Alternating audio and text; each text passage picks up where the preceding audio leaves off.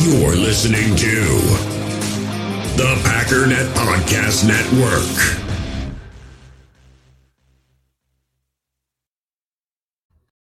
Sort of protective tape or wrap on that thumb next time we see Rodgers. Third and goal. Prescott stands in, delivers. And It is intercepted in the end zone. Rudy Ford has a convoy.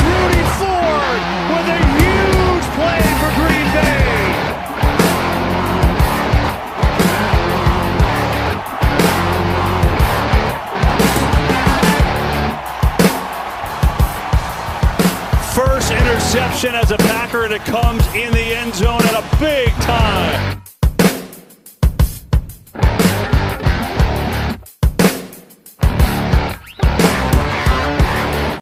What's up, guys? Welcome into Packers Total Access. My name is Clayton. You can check us out on packernet.com. You can find me on Twitter at Packers underscore access. If you'd like to email the show, you can send a message to Packers Total Access at gmail.com. If you'd like to text the show, you can send a text message to 865 658 5824. All right. So today on the pod, what we're going to do is we're going to kind of talk about the uh, the whole Davante Adams situation. As you guys know, we did a uh, an interview with I Am Athlete. You know, Brandon Marshall kind of hosting that interview, and talked to Brandon Marshall, and Brandon just pretty candidly asked Davante, "Hey, you know, what happened with the Packers, right?" And uh, you know, we we all have a pretty good idea of how everything's everything unfolded. You haven't heard Davante Adams' side yet. Um, you really haven't heard Brian Gutekunst's side either. How, however, if you hear Davante Adams' side, I can't imagine Goody go, oh, no, that's incorrect. It sounds like it's exactly how things unfolded. Now, some of you may be thinking, you know, Clayton, I'm not interested in this. Davante Adams isn't a Packer anymore. And I completely respect that. You can skip ahead to the next pod. Totally get it. I'm not here to bash Brian Gutekunst. I'm not here to bash the front office. What I what I want to do though is kind of lay out how things unfolded because if we don't truly understand exactly what happened with Davante Adams, I think it's a missed opportunity. You know, some of you may come away listening to this pod and thinking, you know, uh, Green Bay handled it perfect. You know, some of you may say, ah, they didn't handle it perfect, but I think they made the right decision in the end. That's kind of where I fall, to be honest. And then some of you may come away and go, man, they they completely completely screwed the pooch. But at the same time, Davante Adams is a is a villain, and and I don't like Tay anymore. You know, however you want to view it, right? I don't want to, I don't want to do this podcast and kind of uncover all the details of how everything unfolded, trying to persuade you one way or the other. Okay, I, just want to put that out there right in the beginning. I just simply want to look back on it and say, okay, now that we have all of the information, all of the details on how everything happened now we can kind of put that to bed and go, okay, you live and learn, or, you know, whatever, put it in the memory bank. And the reason I like to do this is because when Brett Favre left Green Bay, man, it took years before we truly understood exactly what happened, right? Because, you know, some people in the media were portraying it as the Packers were pushing Brett Favre out, right? And that was totally not the case. You guys, if you've heard my pod at any point, you've heard me talk about that situation. You know, the way that I always viewed it was, hey, look, you know, Brett was wishy washy. He retired three times in one off season, and the organization had to move on. Then Brett tried to come back, and you know that's how he got shipped out of town. Right now, it's funny because you hear Andrew Brandt talk about that whole situation, and uh, you know Andrew Brandt would tells it today like uh, we made the right decision. That's a decision we had to make. We had to move on to Aaron Rodgers. And that's the biggest crock of BS. And I love Andrew Brandt. But anyone who tries to now pretend like, hey, look, this was our plan. This is what we wanted to do. This is the decision we made. We moved forward with it and we stood behind our decision. They are lying through their teeth because the the the point is they welcomed Brett back three different times or two different times that offseason, and Brett changed his mind. Like I said, the third time was like, okay, we've got to move on. And Mike McCarthy was really the one that pushed it in that direction. But in no way, shape, or form, you know, Ted Thompson still to this day said, you know, I, I really dreaded putting putting the uh, uh, putting the trade details through. Right? He said, I, you know, the moment that I had to file the paperwork, I didn't want to sign my name to it. So he, even at that point was like, God, I really hate that we had to do this. But it just kind of got to that point where Mike McCarthy said, Hey, the train has left the station. right? So the reason I want to do this stuff in real time with Davante, first of all, we're in the off season. It's slow time. This is the time to dig deep into this stuff, right? And I also want to kind of draw parallels throughout the history of, of the league and how these things happen in, in roster construction. You guys know that Brian Gutekunst came from Ted Thompson's tree, right? Executive tree. Ted Thompson came from Ron Wolf's executive tree. Ron Wolf actually came from Al Davis slash a little bit of Bill Walsh, and we know Bill Walsh and Al Davis were somewhat connected because they were big rivals out there on the West Coast. And it just kind of shows you how roster construction falls into place. And I wouldn't, I'm not surprised that they chose not to pay Davante Adams top dollar because one of the things that Bill Walsh talks about, uh, talked about a lot, was wide receiver is the last the last piece you put in place, meaning it's not a high priority. And you guys have heard me talk about prioritizing positions. I've got tier one of importance, tier two of importance. And I've really kicked myself thinking wide receiver might need to be tier one because you look at what the league and how they value them. You look at the teams that did really good this year. They had at least a number one, in some cases, two number one wide receivers on their team, whether it be tight end or wide receiver, you know, a la Kelce in, in Kansas City. But with that being said, all of this kind of comes into play. If Goody had just made the call and been like, Tay, we don't want you back. We're going to trade you, right? It, then it makes sense.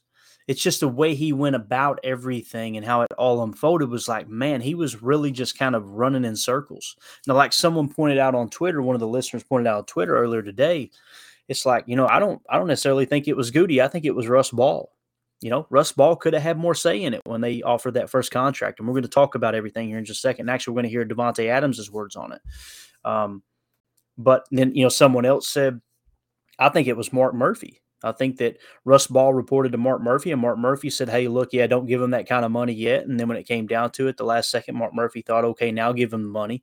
Because um, we know how the front office is kind of, you've got Russ Ball, Brian Gutekunst, Matt LaFleur, and they all three report to, um, to Mark Murphy, right? And some people look down upon that structure. I mean, when you win back to back to back 13 win seasons, right? It's it's hard to argue that you know hey it's not been successful. Last year you guys know how i feel about last year. And and it's why i'm a little more optimistic about this year because last year with all the injuries and everything that could have went wrong kind of went wrong the only thing that's missing this year from last year's team in my opinion i mean a little bit of veteran leadership in the wide receiver room but it's aaron rodgers and that is a big miss. But it's not as big a miss as you know aaron rodgers with a healthy throwing thumb right um, you guys have heard me talk about that. So, with that being said, let's just jump into it. I'm going to share the screen here so you can hear the audio. And I want you guys to listen to what Davante Adams had to say on the I Am Athlete podcast. And when he gets done, I'm just going to kind of go through and hit on some bullet points. We're going to kind of uncover everything one last time and say, all right, here's what happened with Davante Adams. You may disagree. It's totally cool. But again, it being the off season, I think this is the time to do this. And we got OTAs tomorrow, right? And I'm really excited about hearing. I try to curb the enthusiasm. Um, I say I'm really excited about hearing, you know, the updates coming out of camp, but we know what those updates mean. They really mean nothing, but it is it is really cool to have, you know, some of the players back in the building. And and the main thing that I'm looking for is who's in attendance, right? Because in the past you've had, you know, Aaron has missed OTAs. Um, you had the whole wide receiver group that one year when the entire league was kind of protesting some of the offseason activity, all that stuff. Um, so I'm, I'm eager to see who shows up. It would be really, really cool if we had 100% attendance. That would be freaking awesome. Um, not that I'm expecting that, but that's one thing I'm looking for tomorrow. But with that being said, let's hear, let's listen to Tay here and, and get his side of the story. Bro, what the hell happened with the Last Dance? You talking about the Michael Jordan uh, documentary? Well, I think the Green uh, Bay, the Green Bay, the Green Bay Packers documentary. See, this is how I get messy. Because like before, before like there was a there was like, you know, I'm known to get messy. Want to take another little sip? Come on, yeah, might as well. He try, what you trying to you trying to get some real answers? I'm trying to get. Well, I thought it was pretty cool. Um Brian Gutekunst, like there was supposed to be like a little chat where everybody was talking about the last dance, last dance. Yeah. Is that true? Did y'all have a group chat? We I, don't, I have no idea what you're talking about. but no, there was no there was no group chat. I don't know anything about that. The only thing where the last dance got introduced was that we I mean it was the off season. We was poking a little fun, and you know it is what it is. Like I got asked a million times after that about that, but I put I posted it, and then you know Aaron had put it up too, and it just started a whole bunch of stuff, and it it, it wound up being the last dance when it wasn't even really like a, a real thing. It was more so like you know obviously me going into that last year of my contract in Green Bay, I talked to him and I told the you know the Packers and everything, um, you know based off of what I had done like you want to see another year of this before I get paid. Like I feel like this is you know I'm I'm basically on a tag this year. It's less money than a tag, and it's no security, just like a tag would be. And you know they allowed me to play that whole year without getting paid, and then I had another year of what I do, and it made it tough on them. And then you know I had some decisions to make. So that's that's basically what what came down to that. And obviously the whole Aaron thing and and his uncertainty of his future in Green Bay factored in heavy for me so if, if they really, if they would have paid you the year that you wanted to get paid, you still be in Green Bay. I, I would have been in Green Bay for sure. So what happened? Like they was it was it like the the number wasn't right, the year? All right, let's just pause there a second. That's a good good stopping point. All right, and then we'll pick back up. Let's address what he said. I was going to play it through in its entirety and then kind of give my take. But just in case the throat starts to give out here, the voice starts to give out, then uh, we'll do it this way. So first of all, he said the last dance post, right? They said you know, it wasn't about Aaron. And that's where the media really screwed up. You know, the media at that time, Aaron was pretty outspoken about the front office, how he wasn't happy with the way they've handled veterans in the past and, and, you know, how they uh, seen Mike McCarthy out the door and all that. So when they did the last dance photo, everyone in the media just assumed this is Aaron Rodgers' last dance. He's not going to be here. He's going to be traded. Right. And, it, and it, what it really meant was it was Davante Adams putting that post up and Aaron Rodgers kind of putting it up with his as well. And they, they were poking some fun at the media. But the one thing that came out of there, you guys remember there was a rumor. It might have been Pro Football Talk. I'm not 100% sure. You guys know the guy who runs Pro Football Talk, I won't even mention his name, is an avid Packers hater, big Minnesota Vikings fan. A lot of this stuff kind of originates from his publication, and then other people pick it up and run. And in some cases, he's he's got such strong ties to the NFL, he'll actually uh, put a plug out there and tell someone, hey, if you put this out, I'll back you up on it. That's definitely happened in the past. But there was no text thread. They said there was a text thread where Aaron Rodgers was bashing Brian Gutekunst, calling him Jerry Krause. Now, for those of you who don't know, Jerry Krause was obviously the general manager for the Chicago Bulls in the 90s, and he was kind of responsible for um, causing a big rift within the locker room of the Chicago Bulls. Now, some people would say, oh, he was just doing his job and he was doing what was best for the organization. Others would say, man, you've got the greatest basketball player in the history of the game and Michael Jordan why in the world would you upset him and, and rock that boat, right? So when that comes out that they they put that in a text thread, what Davante Adams is saying here is that text thread didn't exist. Now he said, I don't know what you're talking about. He's joking, like, man, I don't know why you're bringing this up, but there was no text thread. Okay. That's pretty much been confirmed by everyone. It was confirmed by Aaron. It's been confirmed by Davante now. So that was the media trying to stir the pot because they were too stupid to realize that the last dance uh, Instagram post was not about Aaron Rodgers. It was about Davante Adams. Now, guess who else was stupid? I was because I'm listening to the media say that stuff, and I'm thinking that that must be what it is because Aaron is openly, honestly saying, "Hey, look, here are the things I don't like about the organization." And in the background, who was staying quiet? It was Davante Adams, right? And you know, the other thing that he pointed out there, I just want to mention. I don't even actually have it in my notes here, but one thing that Tay mentioned was, I'm already playing on a tag, basically with less guaranteed money. Even with, with, at least with a tag, you're you're completely guaranteed that franchise tag money. That last year of his contract, he already played through. He, he's already going into the last year of his contract. He played through it, so he went through this one full season. Like, hey, are you guys going to give me a contract or not? Right? And and they didn't, or they didn't meet his expectations for a contract. I think we would all agree Davante should be paid like one of, if not the, uh, you know, most successful wide receiver in the league. Right? he's definitely a top three. You can debate whether he's number one, number two, number three. I don't think anyone would say he's outside of the top five, which anybody within the top five of any position kind of warrants that top money if it is indeed their turn to cash in. That's just kind of how contract negotiations go. But you know, he asked him about Aaron Rodgers' uncertainty uh, playing a, fact, a factor, and that's what he's about to answer. He said, "Yeah, absolutely." You know, some people said that Tay wanted away from 12. Now, I want you to go back, take your mind back.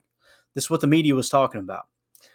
Aaron Rodgers thinks he should be the general manager. That wasn't the case, right? He was simply saying he would like to give input. He, he, he like Peyton Manning, like Tom Brady, and others across the league who have been great or at the top of their craft. You know, they should be kind of included in some of those conversations. You guys heard my story. In the past, I was completely against that. I have since been swayed into this point where it's like, man, Peyton can't be wrong, Tom Brady can't be wrong, and now Aaron Rodgers is wrong. Like you're talking about three of the greatest quarterbacks ever play the game. For me to just sit here and go, nope, they're all three wrong, whatever. After Peyton leaves Indy because of the injury, goes to Denver and wins the Super Bowl. I think he broke the single season touchdown record, right? While he was in Denver. Same thing with Tom Brady. The thing that ticked Tom Brady off, which was a little bit different, Tom Brady wasn't going here, bring these guys in. These are the guys I want. Tom Brady kept maneuvering money within his contract to free up cap room, and then they wouldn't spend the cap. To me, that's about the lowest of the low, right? And at the time, I'm supporting the Patriots going, man, they need to keep that cap clean like they are and think about the future. And they went out and what did they do? They drafted Jimmy Garoppolo, and that relationship went downhill. So you look at it from Tom Brady's standpoint, Tom Brady's looking up and going, hey, you know, guys, I'm I'm willing to take less money or structure my contract in a way that helps you guys maneuver this cap. You're not bringing in the players. Then you draft my replacement too. And it's obvious that Tom Brady was planning on playing. Now, one of the big misconceptions that a lot of people say when it comes to Aaron Rodgers, Tom Brady, whoever, they try to make it sound as if Aaron Rodgers was talking about retiring every year. And that's BS. Never once did he go, I think I'll retire this year. I'm seriously thinking about retiring. He talked about life after football, but it wasn't like Brett. Like Brett literally was slinging snot and crying at a press conference saying I'm done, and in no way, shape, or form did did Mike McCarthy or Ted Thompson have anything to do with my decision. And then you know whatever, a couple months later, he's basically trying to call their bluff and walk into Lambeau Field family night and and get Aaron Rodgers off the field, right? Um, so I just want to point that out that you know some people said that Tay wanted away from Aaron Rodgers, right? And uh, Aaron's relationship or lack thereof, you know, with the team is what pushed Aaron away. Now, it's actually what pushed Tay away. So, what I'm trying to explain is you've got Tay, who's in the last year of his contract, and all this thing's coming to a head at the same time. And he's like, Yeah, I, so you're saying I'm not worth that money? And we'll get to the details in just a second. We'll let him explain it. Uh, exactly how much they offered him because that's the new information here. That's the information that's been uncovered. Some people go, This is old news. No, it ain't old news. This has just been uncovered that they offered him less than 20 million per on average. Okay. So they lowballed Tay. Aaron's already ticked off with the way things have happened in the past. You guys know the draft day trade rumors with San Francisco that got leaked out, all that stuff. And and now Tay's looking at like, okay, they don't want to pay me. They don't see me, uh, you know, as valuable as I think I am. Plus, Aaron might not even be here. That's when you go into the off season and you start meeting with Derek Carr and and uh, you know some of the the people in Vegas. Not that he met with them specifically, you know, personally, uh, you know, eye to, eyeball to eyeball, but these rumors start swirling like, hey man, he'd like to play for his favorite team growing up. That's when that becomes appealing, right? And and everybody tries to make this out to be so cut and dry. He just wanted to go play for Vegas. He just wanted to go play for Vegas. That's why he's not here. That's not the case. And I'll let him continue here. But I just want to point that out that once again, the media swung and missed and said that Aaron Rodgers' relationship or lack thereof um, with the team, um, you know, that's that's what pushed Tay away. Not he didn't want to play with Aaron Rodgers, which was the media narrative. Like, oh, so here's another player that doesn't want to play with 12. He thought 12 wasn't going to be there, and rightfully so, because here we are one year later after signing that huge deal. And what's funny is because – you heard me report on the quote unquote huge deal, and it's like this makes sense. This is structured in a way that that money can be pushed down the line. Aaron's always took less. He's never been the highest paid quarterback in the entire league, much less the highest paid player at any point, right? And he's always been willing to take a little bit less. Nobody wants to point that out. When you look at the cap hit, you can average it out. Do do the numbers yourself. You average the cap hit out, he's going to be somewhere in the top 10 for his entire career, but in some cases not even in the top 5, right? And that includes the dead money. But why in the world would you sign into that contract if you're just going to cut him loose? It made no sense. Tay seen the writing on the wall. So uh, let's get it, let's get back into the interview. Here's the guarantee. Is I think it was a little bit of everything, but it was more so, you know, um, as far as what I the feedback I got from them was the the cash flow, and you know, based off of what was available, and um, you know, I don't I don't know. I never was told that they don't think that's what my value was, and I never even really gave a true number. Um, I just we got an initial uh, offer, and it because I'm one thing you don't do is go in and say, "Here, this is what I want." You know, I want to hear what you think I'm worth, and then from there, I'll tell you. So once I got the number, What was that to, number? to me it was it was it was south of 20 south of twenty. It was and you ended of up 20. getting what at with the with the Raiders? Twenty eight five. It was south of twenty. yeah that was that was going into my last year without before i played that last year But know, you I did the already you it was like you are like you did three years in a row. I know the last year was the la- Yeah. the third year in a row where you went dumb, but yeah I, I feel the same way that's why i was confused and I, I showed up for my team i did you know i was the leader that i was supposed to be and All right, let's pause it there. So south of 20. and and I, I tell you, when I heard that number, I was like, whoa. Because I just assumed Tay was trying to be the highest paid wide receiver in the game, right? And this is me, guys. I own a business. I own several businesses. I always look at things from the organizational standpoint first and foremost, and not the players, right? That's just how I'm wired. It's hey, the dollars and cents have to line up. It's what cracks me up when people say, "Oh, the players should strike. The players should do this." Okay, go ahead and strike there's a bunch of other players that want to play this game and get paid for it, right? That's how I've always leaned. I've always leaned toward the organization. And and it's like, okay, you don't like the, the amount of money being paid, then go buy a team. Oh, you can't buy a team? Got it. You can't start a league? Got it. That that's, you know, you the owners are the ones who control everything. They own it. they own the league, right? all 32 owners, 31 in the city of Green Bay, which is represented by Mark Murphy, right? So you can't you can't look at it like that, like all the players should just okay, go ahead, cut base, start your own thing. You know, you hear you hear Dana White talk about this all the time with the UFC, whether you like Dana or not. Dana's spot on with his his comments. Like, hey, you don't like what we pay the fighters, they can go do something else. We're not holding them hostage. They can go fight for another organization. They can go play another sport. They can go get a job at McDonald's. They can go do whatever they want to do. We're not holding anybody hostage right? That's what we're paying. If you don't like what we're paying, go start another fight league, right? And and that's kind of how I see things. I say that because it's obvious that anything I've covered this offseason, you see me leaning more toward the players a little bit. Not that I agree with them completely, but I kind of come away going, man, I understand their point. Yeah, that's that's kind of a bad look there. So they lowballed him, right? And and Brandon actually asked him, he said, he said, if, if they hadn't lowballed you, would you still be, be in Green Bay? And he said, I would still be a Packer. Yeah, if they hadn't lowballed. Now, think about it. He goes into the last year of his contract, and they offered him less than 20 million per. And he mentions cash flow and, and obviously making the cap work and things like that. They offered him less than 20 million per when other wide receivers were flirting with 30, 32, 35 million per, depending on how you want to look at the structure of the contract, right? So if you don't if you don't think signing him for the 28 million or whatever amount it is, if you don't think that's the right move, I respect your opinion. I really do. And I, and I don't even know if I disagree with you. But you got to what we've all got to acknowledge is this is why it got to that point, right? And this is exactly what Aaron was talking about.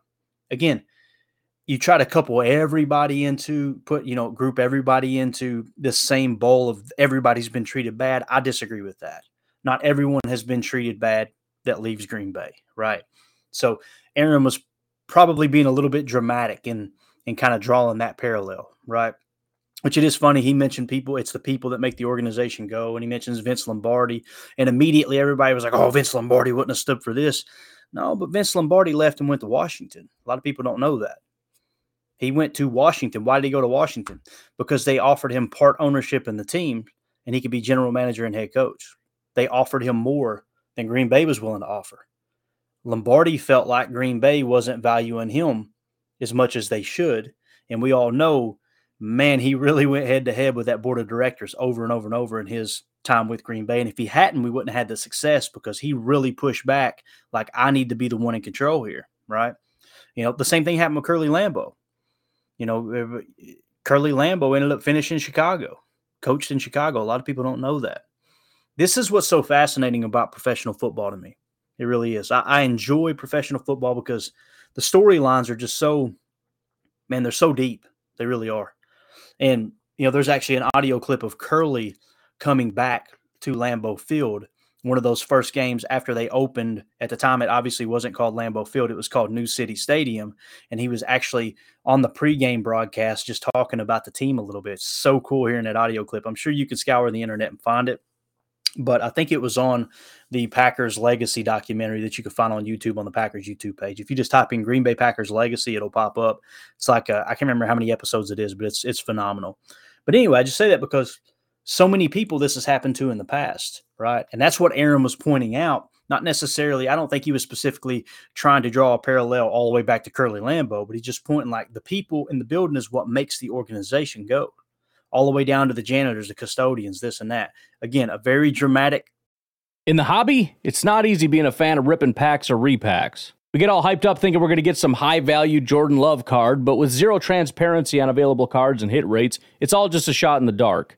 Until now, introducing slab packs from arenaclub.com, the only repack that provides real value, a complete view on all possible cards, and clear hit rates for each one. Now, when I buy slab packs on Arena Club, it finally feels like I know what I'm getting. And honestly, the best thing for me and my son is the fact that we're kind of novices into this. When I walk into a card shop with my son and a card says it costs $40, kind of just taking his word for it that that's a good value. So I appreciate the transparency on grading as well as just getting excited about seeing what you could potentially get. Right now, you can get 10% off your first purchase by going to arenaclub.com slash packdaddy. Wow, that's crazy offer. 10% off a $400 slab pack. That's 40 bucks right there. Anyways, that's arenaclub.com slash packdaddy for 10% off your first purchase. We all have smartphones, and we all know they're pretty amazing, but they also can be amazingly distracting, especially when we're around other people. So, US Cellular wants us to reset our relationship with our phones by putting down our phones for five. That's right, a company that sells phones wants us to put down our phones. And to see what we find, learn more at uscellular.com forward slash built for us. You know, response, which, like Aaron said himself so so many times, right? There's there's three sides to every story: your side, my side, and the truth, right? and, and that's a hard thing for me to stomach being a logistician. That's my personality type. You know, when I took the personality test, uh, you know, I was basically the the famous person I had the exact personality, same exact personality as was George Washington, logistician, straight to the point. Here's the rules, follow the rules, or get the hell out of the way. Right? That's just, and that's why Mandy always. Uh, you know, she she jumps on me all the time. She's like, "There's no gray area with you. It's either black or it's white." And I'm like, "I mean, you're, I get it, I understand." But at the same time, there are positives that come out of that type of thinking. You get people that are driven like Aaron Rodgers, and I'm not suggesting he's a logistician. I'm sure we're nowhere near the same personality type just based off of his personal interests and mine. But um, and, and in no way, shape, or form am I any anywhere remotely close to being as driven, as talented, as you know anything about anything in life than a professional athlete. So I don't please don't think don't take it the wrong way like I'm saying that. I'm just trying to kind of draw that that parallel. So if you don't, you know, if you don't think signing was a right move, I completely respect that. But once they re- realized Tay was going to leave, then they offered him the contract. That's what's important to understand. So they offered him south of 20 million. And I, and I crunched some numbers here. Typically 20% discount is what you get on re-signing players on your roster. What does that mean? It's not set in stone. It's not, you know, to say it again, it's not black and white, but basically if you go to re-sign a player rather than let them hit the market, you're going to be somewhere around a 20% discount of what they would get um, regularly. And typically, if they hit the market, it's anywhere from 110 to 120% of their value because now you have people bidding. It's, you know, that's free market enterprise right there at its finest, right? That's, that's, you know, multiple teams bidding on one player. It's high demand, low supply. That equals people overpaying a bit and resetting the market for that position. And that's what you kind of see in free agency. So typically it's 20% less, right? Um, you're, you're kind of looking at, hey, look, let's go ahead and get you a deal. Let's put some guaranteed money in your pocket. You guys heard me say they should have done that with Rudy Ford and Keisean Nixon last year, right? And, and you see with Keisean Nixon, they probably could have saved a little bit of money if they'd done that before he hit free agency. Once he hit free agency, I think you started getting some calls, and then the Packers like, oh crap, we got to do this. And I, I want to say he settled in at somewhere like four to six million, somewhere in that range, probably a little bit more than they had to pay him if they had offered that contract before. Because again, you typically see a twenty percent discount. So if he ended up settling with 28 5, 28 2, there's different people report it a little bit differently, but if if that's the contract he agreed to with the Las Vegas Raiders, 20% of that guys is 22.8 million. So understand a full 20% discount of what they were offering him, right? Or what they would have offered him because they're trying to re-sign him on the roster falls at 22.8 million. He said it was south of 20 million. So not only not only did they uh lowball him, but they they extreme they lowballed him at an extreme level. And there's no denying that now. South of 20 million, they lowballed him and he's like, "Hold up a second. So I'm going to play out the last year of my contract. I'm willing to do that with with little to no guarantees now, right? If I blow my knee out at 20, however old he was, 28 years old, 29 years old, and I take a full year to recover, and then then I hit free agency, it's going to cost me. 10, Your heart is the beat of life. If you have and heart if failure, that's the case, and trust your heart then- to Entresto. Entresto helps. what what do you do there, right? Like if if that's the case, and it's going to cost you tens of millions of dollars, then why in the world would you sign up for that deal? Right? But what did Tay do? Tay battled through it, right? Tay completely battled through it, and and it's like you know what? I know the risk that that I'm kind of looking at having here, and I'm going to hold up my end of the bargain. I'm going to play through it. I'm going to bet on myself. And you hear people talk about that all the time, right? Betting on themselves. I just wanted to point out 20% of 28.5 million is 22.8 million. They lowballed the lowball offer. So just wanted to put that out there. Now, let's get back to the uh the interview here as he kind of cleans some stuff up and then we'll we'll finish talking about it. showed up and put it all on the line. It wasn't like I was playing ball like I didn't have security either. Like I was out there flying across the middle, doing my thing like like I always do. And then um, just unfortunately we didn't that didn't work out. But it, honestly, there was no bad blood. I still respect and talk to a lot of those guys over there. Check in, you know, if, if I see, I still follow the Packers on Instagram too. Just Yeah. let them know that I still got love for them and the whole community over there. So When's the last time you talked to Brian Gutekunst? I actually texted him and checked in on him and, and just you know just said said hello. I think it was during the uh, during the Pro Bowl or something. Some of the guys were out here. I, I tapped in and just wanted to see what, how he was doing and Oh, text Matt Lafleur. You know they say Matt Lafleur's birthday or whatever, so I text him on his birthday and, and say hello and stuff like that. So like I said, genuine love. I talked to Mark Murphy over there, the president, recently. Had a good conversation um, after a round of golf. So um, yeah, no, nothing but love for those people still at this point. It was just a business decision that had to be made, and I had to make it. See, that's why he is one of the most real and best human beings on the planet. Like they offered you, if they offered me south of 20 million, I don't even want to. I, I don't even want to. I can't even because I, I get so much heat. I don't even want to tell people what I would how I responded, what I, I- would have I did. feel like I know. But you are I feel like texting the president, the CEO of the Green Bay Packers, still the head coach, Brian Gutekunst. Yeah. I feel like Brian Gutekunst is the reason why the Green Bay Packers in this position. and you Well- still like, you know what? It is what it is. Like Look, that's why you're human. Stop t- tell it saying my boy is a, a, a villain. He's not a villain. Stop Nah, it. Far from it. Nah, the the thing. I mean, with it's just a lot of history. I mean, when you're in a place, that's like that's like saying that you can't have a mutual breakup with your your, your lady after y'all was together. Like, how many times? I'm sure you got plenty of boys, maybe even yourself at some point in your life. You know, you you decided like we just gonna walk away, and it may I don't know. They might have ended all crazy. I don't know. Actually, it probably did.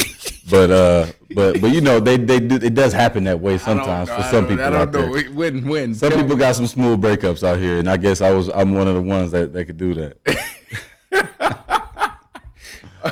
Uh, no, I don't. I don't know if any of my homeboys had smooth breakups. None of your guys, But but I am shocked that you guys had a smooth breakup with the Green Bay Packers because you know going into that last year, um, and you guys were playing around with that just that that that soundbite last dance. You know, everybody thought it was just a lot of turmoil there, and everybody felt like it was a lot of dysfunction. So I'm happy that you know you were able to move on the right way. Um, I feel like there's a lot of athletes that can learn from you. I'm a guy that you know didn't do the, those things the right way when I was playing all the time, and so I respect that. I respect that a lot. All right, so that's pretty much the interview. Um, and you know, I completely agree with what Brandon Marshall said. I mean, it's why people respect Tay. He handled that extremely professional, in my opinion. You know, he could have went to the media and this and that. He kept his mouth shut and he stood his ground and basically said, "Hey, look, if you're gonna and and you guys know they couldn't reach a deal, so the Packers franchise tagged him. At that point was when they then came with the maximum offer. When I say maximum offer, they they you know they they had already exceeded Las Vegas's offer, going, okay, no, no, we really want you, we really want you guys again, I tend to lean toward the organization on most things. You can't you can't button that up and say, "Oh, that's not a bad look on the organization, man." The heck it isn't. That looks rough. You offered him south of 20 million, right? And then he goes out there and puts everything on the line. And then you come back and go, "Okay, well, we'll give you a little bit more." And he's like, "No, I want out.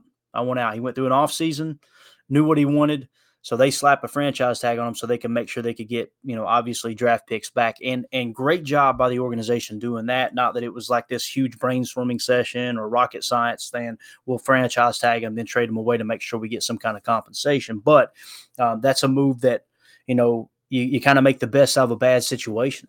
But I love Tay's demeanor there. You know, he's like, there's there's no bad blood. I've seen people on Twitter today call call Tay a, a diva and say, how is he a diva? Like He's the opposite of a diva. The dude kept his mouth shut through all the negotiations, right? And then gets a low ball offer, goes into that offseason, what happens? You know, he talks to Derek Carr. They spend every offseason together. They work out every offseason together, right? He's got family saying, hey, man, if you play for Vegas, we can actually travel there because he's got a, a grandmother that doesn't fly. And and uh, it's funny, too. People are like, oh, like he can't fly his grandmother to Green Bay. Bro, come on it's obvious that she is older and it's not easy to uh, have an old person, you know, that, that's probably in bad health or, or God knows why. I don't even know the entirety of the situation. But the, you know, I think of my father-in-law, you know, he passed away now uh, last year, right? Last summer. Eh, to, to, to think we could fly him anywhere to any kind of event or any kind of family gathering with the shape he was in the last, really the last two years he was alive. It was impossible battling, you know, Parkinson and and dementia and other things. Like, come on, Let, let's let's be realistic here. Now, if he lived in a town where something was going on, there were several times we were able to take him to see his grandchildren play ball because it was 10 minutes down the road. And God forbid we have a medical emergency, then we can do what we got to do. Not we're in a hotel room in Green Bay, Wisconsin, halfway across the country. And if something goes wrong, whether it's the flight, the drive over, whatever it is, you know, it's just it, it amazes me because it's our favorite team. We just completely disregard the common sense aspect of some of these things. But you know, some people called him a diva. He played played harder with no guarantee. All right. Like he said, put his life on the line. You didn't see Tay coming up short on catches. He was going across the middle. He would play the slot. He would play the boundary. He played both X and Z. He was on jet sweeps. He was throwing blocks. Tay was the best Tay we had probably seen his entire career with no guarantee. So he honored his contract, right? And deserved the right to make that decision once they they did lowball. I mean, you know, we're talking about relationships, and this is exactly how I see it. Maybe I'm just too simple. I'm just a dumb redneck that that looks at things from a very simplistic approach. But like if you've been dating for a few years, if you're dating somebody, you've been dating for a few years, right? And you've talked about getting married. And I've seen this over the years, guys. I've been married 17 years. We just, uh, you know, God blessed us with our 17th year together. We we just celebrated our 17th anniversary last month. Actually, this month on the 13th of May. Been together for 23 years, but you know, and when I say together, I don't mean oh we kind of dated on and off. We have been attached at the hip for 23 years. Married for 17. Like I've seen so many of my friends and and and even some of Mandy's friends who were dating people, their their significant other, their boyfriend, you know slash fiance whatever try to pull this same stunt. And it is a it's a funny parallel but like you've talked about getting married right? Yeah yeah we're gonna get married. Yeah the plans to get married. Yeah. She's asked you about a time frame right? She asked you a time frame and you say oh well we got some other things we got to take care of first. I got to get this you know and i got this over here financially time wise you know. Yeah we're gonna do it. And then you say, you know, we got some other other stuff that's just kind of on the horizon, right? That's that's how you look at it. And her mind starts wondering at that point, right? That's just the reality of it. When you get to that point and you, you know, it took this knucklehead six years to propose. All right. But like I told, you know, my wife a long time ago, I'm only doing this once, right? Just like everything. Like I'm I hate losing, guys. It's I am the worst loser on the face of the planet. I'm not doing anything to just ah, we'll see how it goes. Like we're either doing this or we aren't. And if we aren't, I don't need you in my life. Right. That's just kind of how I see it. Um, you know, but her mind starts wondering, and friends are telling her, Oh, you can do better than that. Man, he should already put a ring on it. right? That's gonna happen. Next thing you know, her old flame just kind of shows up, right? And says, Hey, you know, let's uh, you know, maybe you're coming back home and you reach out or whatever, and it's, you know, like the, you know, whatever, childhood, college, whatever it may be, right? And then you come back and say, hey, let's see how this year goes. Think about that. Like, are we going to get married or not? Well, let's just see how this year goes. What? some of you guys went, oh no. There's some ladies hearing my voice now going, oh heck no, he's gone. let's see how this year goes. Like that's literally what they said to him. That, that was Tay's response. They basically said, you know, let's see how this year goes. then we'll get back to you. Right. So then she decides, hey, you know, I deserve better than this. Right. I deserve better than this. And then you magically show up. So she gets to the point where it's like, okay, I'm done. And that's what Tay did. All right, cool. You want me to play one more year? Whatever. I'm out of here. I want to be traded after this season. I don't care what happens. I'm done negotiating. I'm done. I'm out. Right. And then you magically show up with a ring and like, oh, here, will you marry me? Bro. Like, an even bigger ring than this, like other this other clown.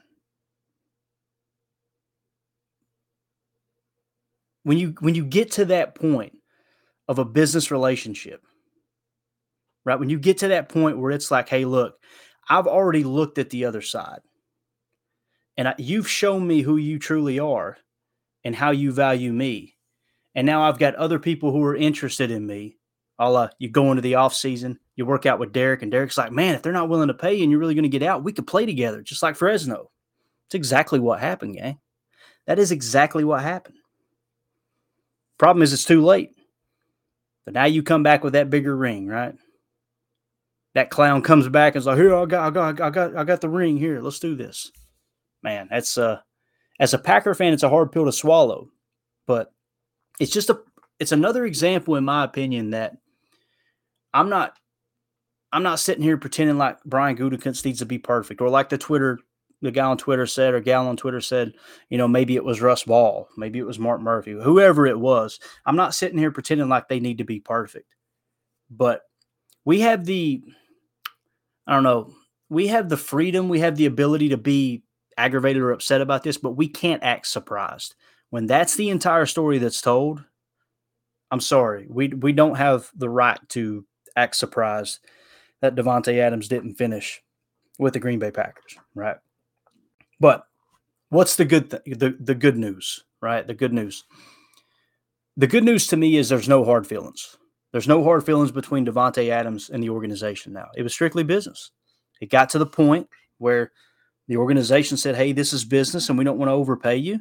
And Tay's like, uh, bro, I think I've been underpaid this entire time, which I would kind of agree with that. They, you know, yeah, he played through a second contract, but I mean, I think we would all agree he deserved top receiver money. But that's where the kind of the, you know, the the tire meets the road, right? What are you willing to pay top dollar for? You wasn't even willing to get to pay him that low ball 20% discount. You you even lowballed the low ball offer, right? And that kind of what I started this pod with, that's what ties things together for me because that's exactly how Bill Walsh built a roster. Some people are going, "Are you kidding me?" Like Dwight Clark, Jerry Rice. Look at the look at the receivers they had. Yeah, absolutely they did. But look at the pieces that were already in place, right? Like like Bill Walsh 101. This comes from Michael Lombardi, who studied under Bill Walsh, took countless road trips driving Bill Walsh to to you know scouting sessions and other things you know revolving around the San Francisco 49ers organization He said that that was Bill Walsh 101. The wide receiver is the last piece you put into place. And that's why I started it with if if you don't want to pay Tay that money, I completely get it. But then to come back and they were willing to pay Tay the money. That's that's the part that I don't agree with. Like you set you stood your ground and said, "Hey, here's what I think we're willing to pay you." And then when he come back and called your bluff, then you said, "Okay, no, we'll pay even more. We'll pay I mean, literally, you went from probably offering 18, 19 million per to offering 30 million per. So you went outside of your structure once a player called your bluff, guys. That fractures the locker room a bit. And and that's something that it kind of goes, you know, untold for for many podcasts and, and many fan bases, but some of the best organizations, they knew how to do that. Bill Walsh, they said Bill Walsh would completely just uh what's the right word I'm I'm looking for here?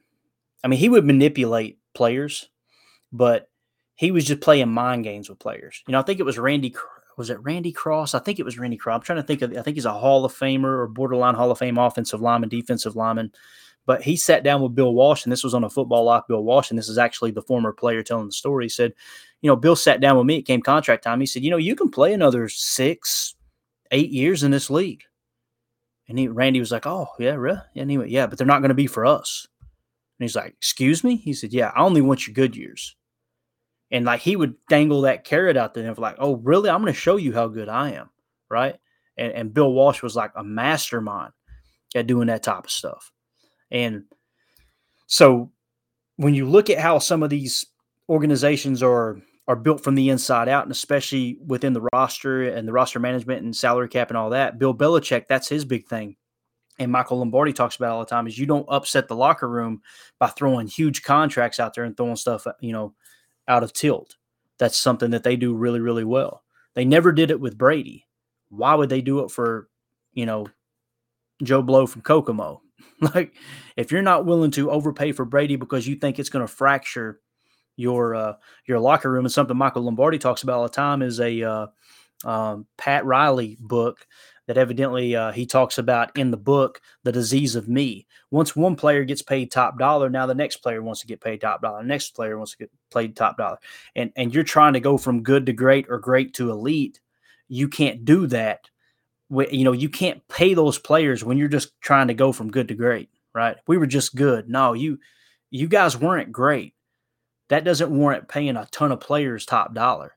You've got to keep that baseline under control within your locker room because that's when egos get out of whack and next thing you know the locker room's fractured. So um, the the big issue for me is it was the wide receiver position. You guys know how i feel about the wide receiver position. Now again the fact that tay said there's no hard feelings he talked to murphy he talked to lafleur he's talked to goody everything's good. It just didn't work out. It was a mutual uh, you know a mutual decision to to just kind of split to break up right? You know for some people it's about respect you know, he took less money in Vegas than Green Bay offered. Probably because he respects the the Las Vegas Raiders organization because that was his, you know, he was, he was a child that was his childhood team, right? And that and they were willing to, you know, pay him what the what Green Bay wasn't willing to pay until they came back with the top offer, right? So respect to some people means a lot, and I think it means a lot to Tay. Um, you know, that's the business of football. That was the whole point of this podcast. I probably lost some. I probably lost some people while in the middle of that going, I don't want to hear this crap because he's not a Packer. No, I get it, completely understand, and that's why I try to let you guys know on the on the front side of the the pods, hey, look, here's what I'm going to cover because I don't want to waste your time. If you don't want to hear it, I don't want you to have to consume that. But this is the business of football. It's why I love pro football. These are the things that happen and the and the little situations that have to be massaged and and make sure that you know everyone within the locker room has a high morale and you don't let that that salary cap structure get out of out of control. And you don't give one player, you know, uh, too much power in the locker room. They did that with Aaron Rodgers. They did that when they handed him the contract. And what's crazy is they didn't want him to be a part of any of the decisions.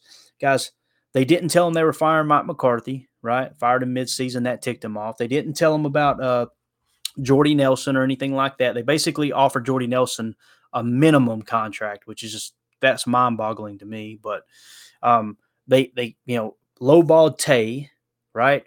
And then they didn't even ask about the Matt LaFleur. And when I say ask, guys, I'm not saying the organization uh, should have went to went to Aaron Rodgers and said, "Hey, um, who would you like us to hire?" Right? I'm not saying that. It's just simply, "Hey, here's the guy we're looking at. Here's what he brings to the table. This is the offense you said you were really fascinated with. He's one of the youngers, the younger of some of the candidates that we could hire, and has the most experience. I mean, the guy was a quarterback uh, quarterback coach for Matt Ryan when he won MVP. He was the offensive coordinator here. We see a lot of upside there. What do you think about that? I guarantee you, Aaron would have been like, "Yeah, let's do it," but they didn't even do that. They didn't even go to him, right? So cut him out of all that, and and everything trickles down. Then you you get an upset Aaron Rodgers, right? And then what did they do? Right then should have been the time to cut bait. But what did they do? He won an MVP, won back to back MVPs, and then it's and I know people don't want to hear MVPs because it's about winning Super Bowls, and I'm with you. But when you look at a player as the most valuable player in the entire NFL, and I've heard Packer fans going, "Oh, he didn't actually deserve that." You know, either of those two. It's kind of kind of close. He shouldn't have earned. Oh, I don't remember you saying that when everything was hunky go dory with the Packers organization, right? Um, conveniently leaving that part out is just dishonest at best. But again, that's the business of football, man. I just want to lay it out because you know some will blame the Packers, some will blame Tay, uh, but you know that's pro football, and that's why I love it. You, you don't really blame either side. I just wanted to lay out all of the details, all of the facts, and say, here's how it got to that point. Now we can close that book, that chapter, tuck it away, just like we did with the whole Favre saga, just like we've done with the whole Aaron Rodgers saga. We know the entire story there. And if there's ever any questions in the future, if, if another situation pops up and it's like, hey, what happened last time? Boom, open this pod up and go, that's exactly what happened. How can we avoid it this time? And I'm not suggesting that a team needs to do. It. I'm saying us as fans is like it would be a good reminder to go back and go, oh yeah, that's right, that happened with Tay. Oh yeah, that's right, that happened with Aaron Rodgers. Oh yeah, that's right, that happened with insert a name of a great player or coach. You know, Vince Lombardi, Bart Starr when he was fired, right as head coach. There's a lot of players that was like, man, we just didn't have the talent. It had nothing to do with Bart Starr's coaching. I think we would all probably agree with that. You know, Curly Lambeau leaving, like knowing these details is important to me as a as a history nut. So that's why I thought it'd be important to cover that. Again, we got OTAs starting tomorrow. Really, really excited about that. Excited to check the attendance. We're going to be back tomorrow and get you guys another pod. I'm going to try to pump a, a little bit more content out this week for you guys and gals. I got a little bit of downtime, so I'm going to try to maximize that. I really appreciate you hanging out with me. And again, guys, I'm not. I didn't lay all the that detailed timeline out. Right, I didn't lay that out to to try to say this is exactly correct you need to you need to agree with me and think 100% eh, you know in unison with how I see the situation. No, that's not what I'm saying at all. Please don't take it that way. Just giving you the detailed timeline, the facts of how we got to this point so we can close that chapter. But also I want your guys' feedback. And there's a lot of people hitting me up on Twitter. Been great conversations. A couple people got blocked because they just want to be rude. You know, it's those people that they want to ride your bumper in a car, but if you're walking down a sidewalk, they're not stepping on your heel because they'll lose their teeth.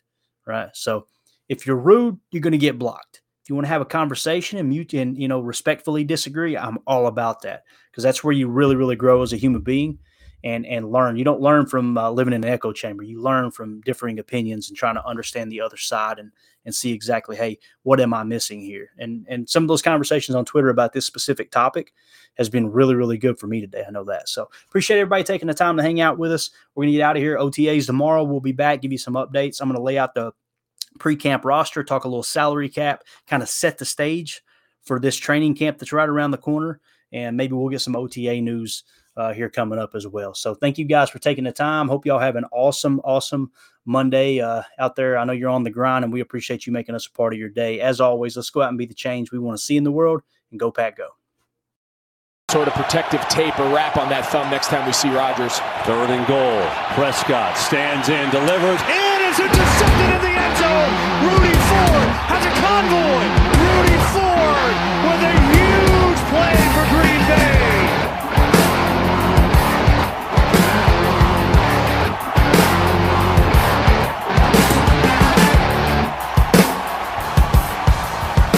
First interception as a Packer, and it comes in the end zone at a big time.